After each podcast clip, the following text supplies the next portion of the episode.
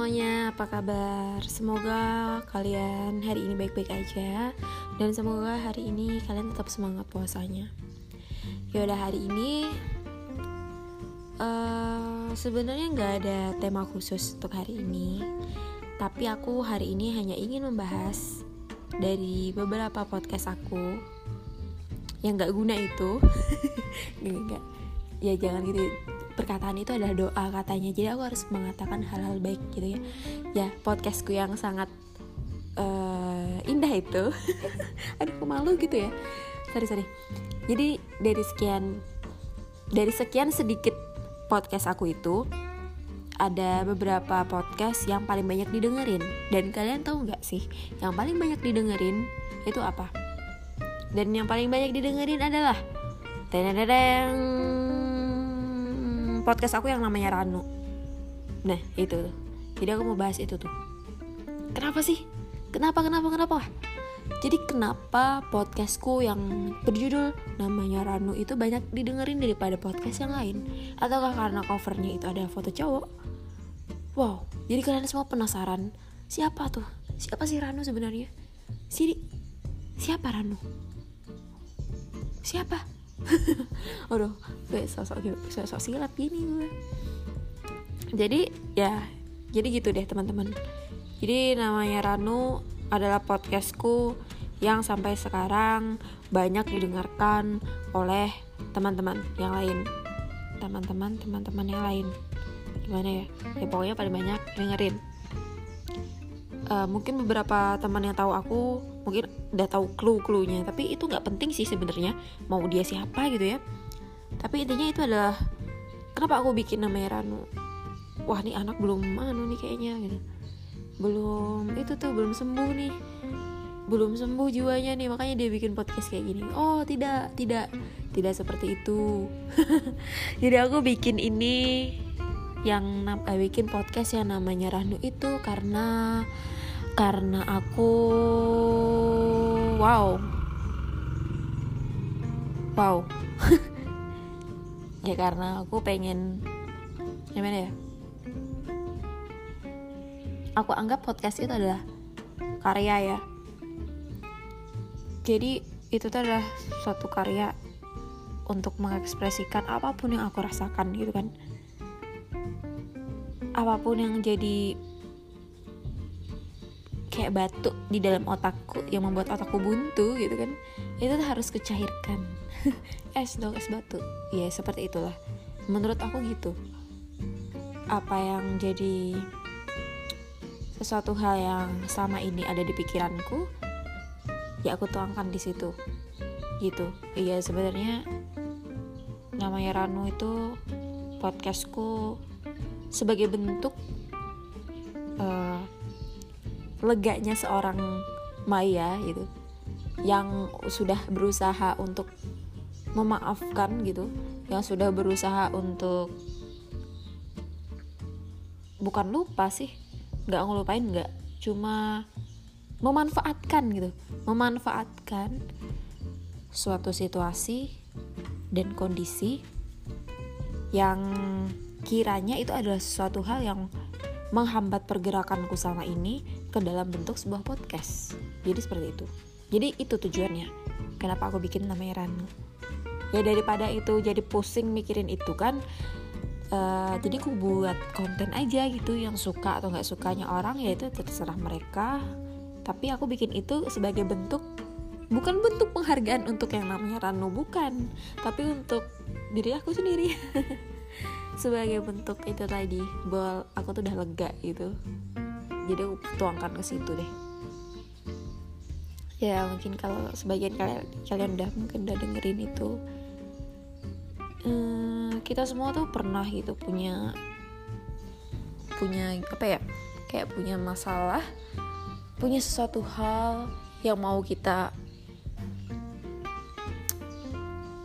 sebenarnya kita tuh pengen cerita itu ke orang lain tapi nggak semua orang paham dengan hal itu. Nggak semua orang ngerti dan nggak semua orang itu bijak untuk menyikapi sebenarnya apa sih yang kita mau dari kita cerita hal itu gitu. Aku sering banget gitu nemu nggak nemu nggak menemukan seseorang yang bisa menanggapi segala masalah aku tuh dengan baik gitu terkadang memang kita tuh cuma butuh seseorang untuk mendengarkan. Jadi dari podcast itu sendiri aku tuh bisa curhat sih sebenarnya. Ya cerita gitu tentang hal-hal yang selama ini ada di otak aku. Terus aku tuh pernah gitu ya baca kayak baca artikel tentang film gitu. Tapi itu penulisnya tuh hebat banget dia nulis kayak gini yang bunyinya orang yang bahagia bukanlah orang yang tidak pernah terluka katanya. Atau memiliki masa lalu yang kelam. Orang yang bahagia adalah mereka yang bisa berdamai dengan luka yang mereka miliki. Caranya adalah dengan mengakui berani menghadapi dan menerima bahwa luka batin tersebut adalah bagian dari hidup kita tetapi pada saat yang bersamaan, tidak membiarkan luka tersebut mengontrol dan membentuk hidup kita di masa depan. Gitu. Aku aku mau kalian gitu juga. Maksudnya jangan sampai kita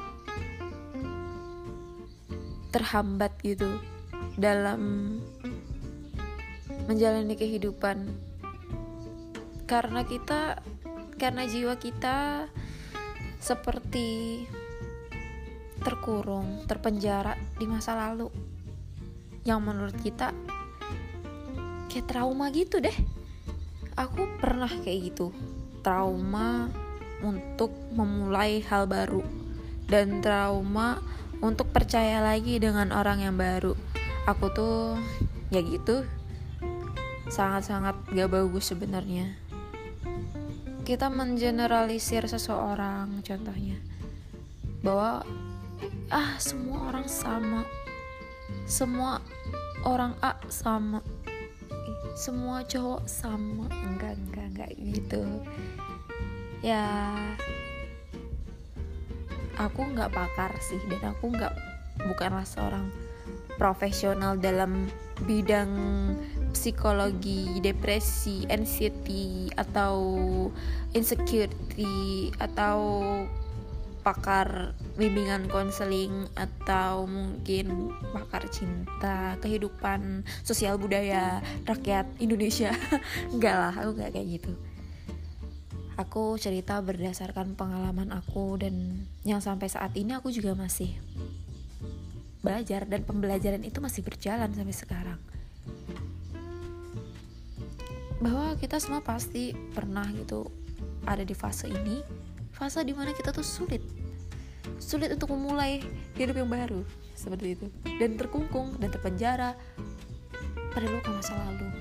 Bah gue kayak udah kayak motivator aja ya. Percuma lah motivator ya. Maksudnya aku juga hal yang membuat kita berubah hal yang membuat kita semakin maju itu adalah sebenarnya dorongan dari dalam diri sendiri.